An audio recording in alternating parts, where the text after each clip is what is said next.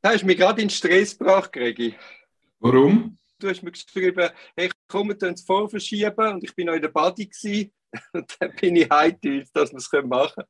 Ja, wir haben jetzt halb neun. Ich bin da im Moment ein Südländisch unterwegs und darum denke ich erst jetzt langsam mal das Abendessen.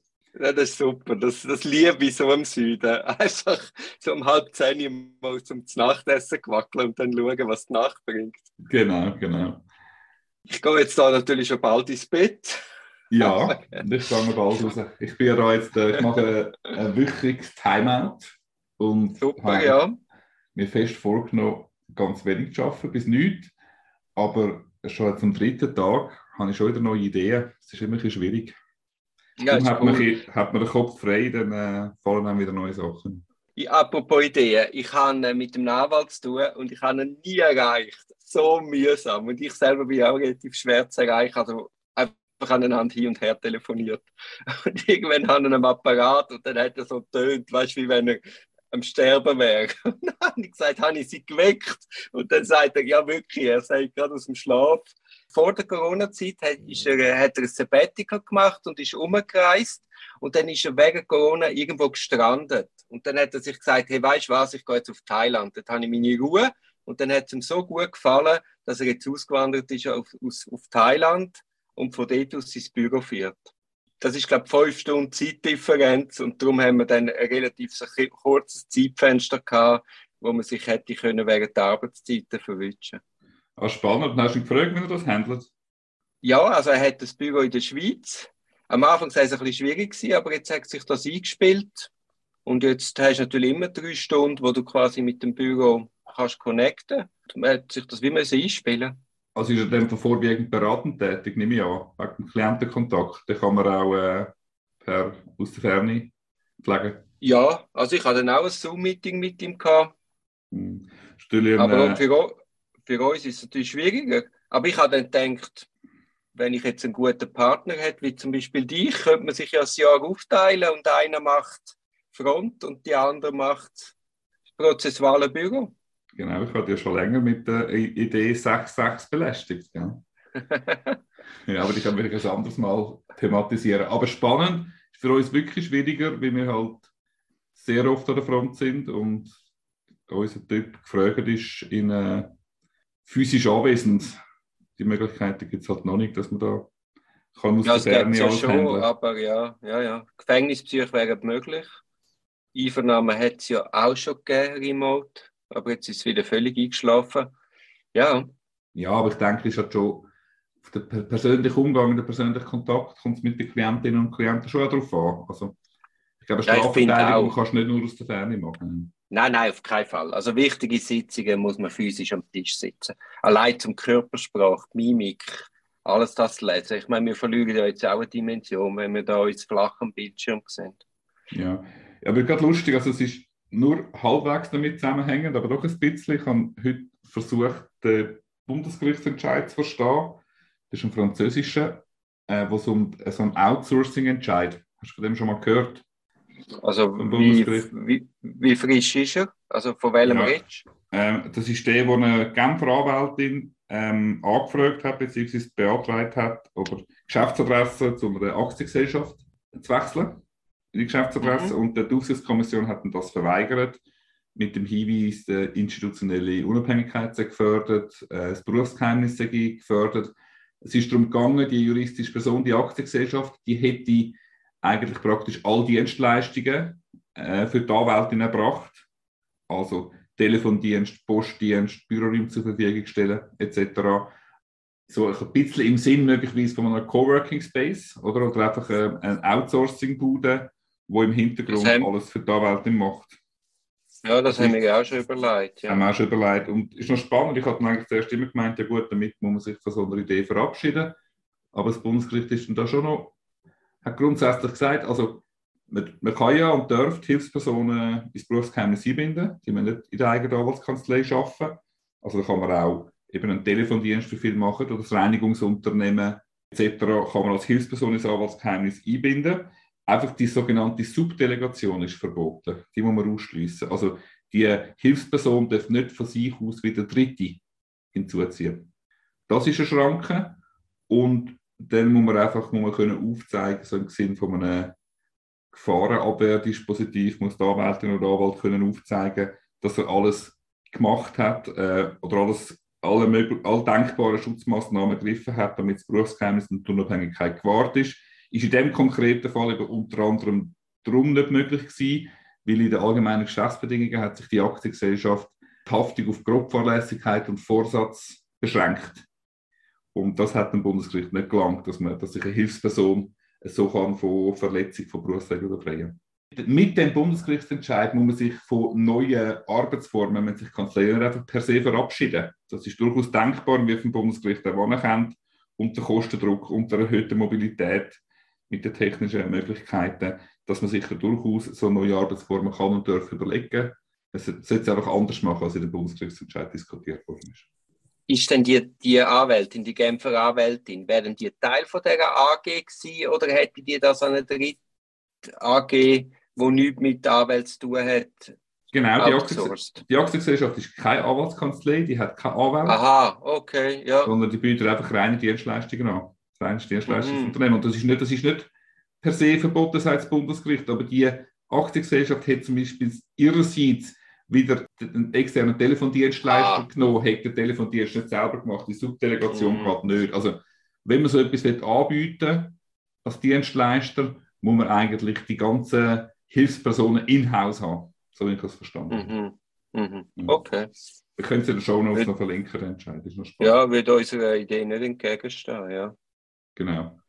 Dann bist ja du im PJZ gewesen. Die Frage ist auftaucht mit äh, QR-Codes ob die gelockt werden. Ja, genau. Ich habe dann nach unserem letzten Podcast eine Anfrage gestartet an den Mediendienst der Kantonspolizei Zürich.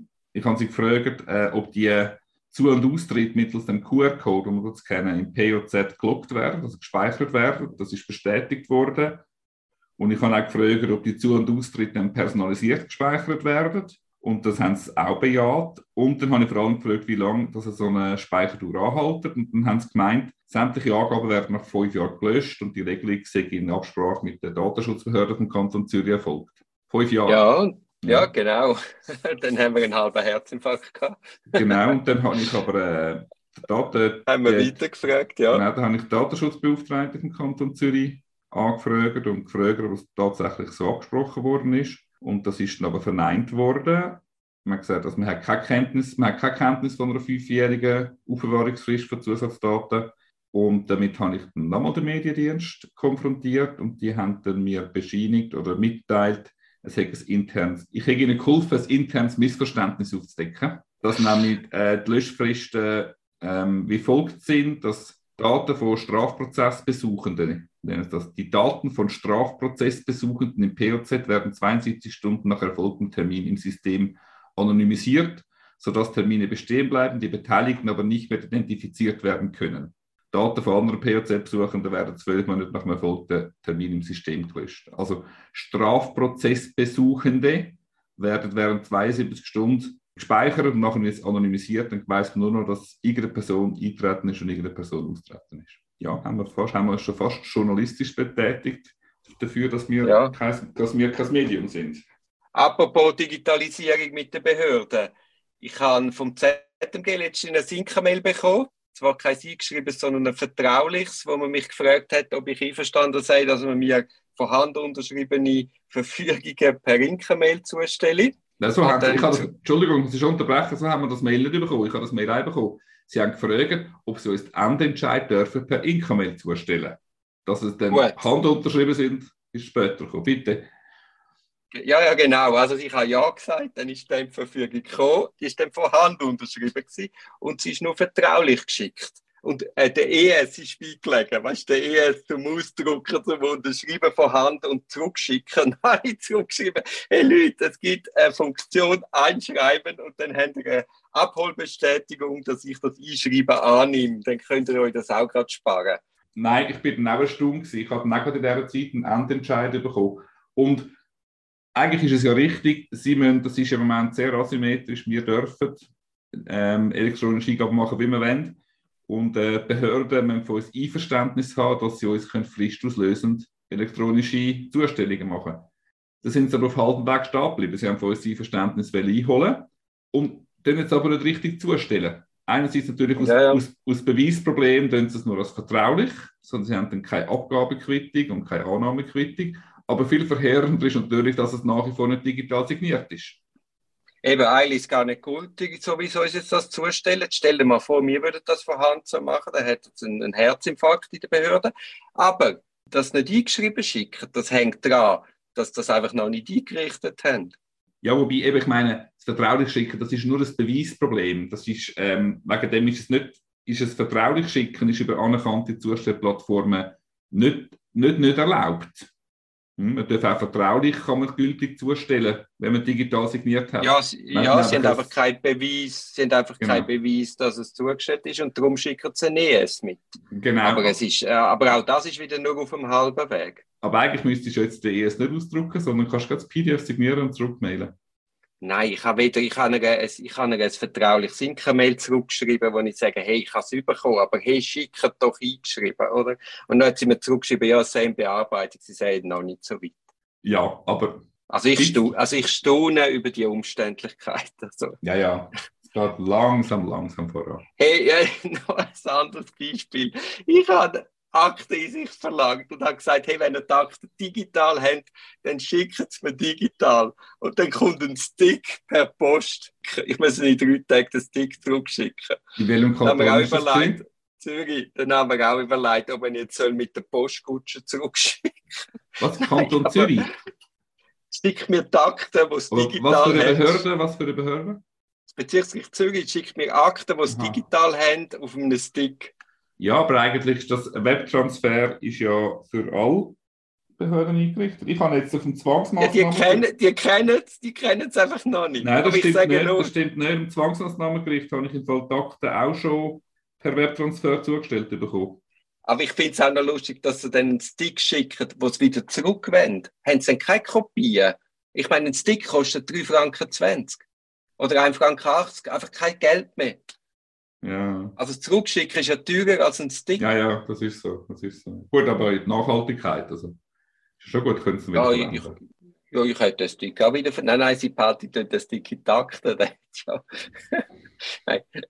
nein, aber die Schweiz ist mit Digitalisierung also sehr langsam unterwegs, sagen wir es so. Gut, Uri, es ist jetzt äh, 9 Uhr. Ich muss langsam Ja, essen. geh du, geh du essen. Hast du etwas Schönes im Auge? Ja, ja, aber vielleicht geht er noch ein bisschen rumschauen. Ich finde es unglaublich. In dieser Stadt, wo du bist, bin ich noch nie gewesen. Ja, Musst mir dann erzählen. ich erzähle dir Musst alles selbstverständlich. Ja. Also, Also, Hey, ganz einen schönen Abend, gute Woche. ja, genieße es, du Ja. auch. Bis bald, tschüss. Bis bald, ciao.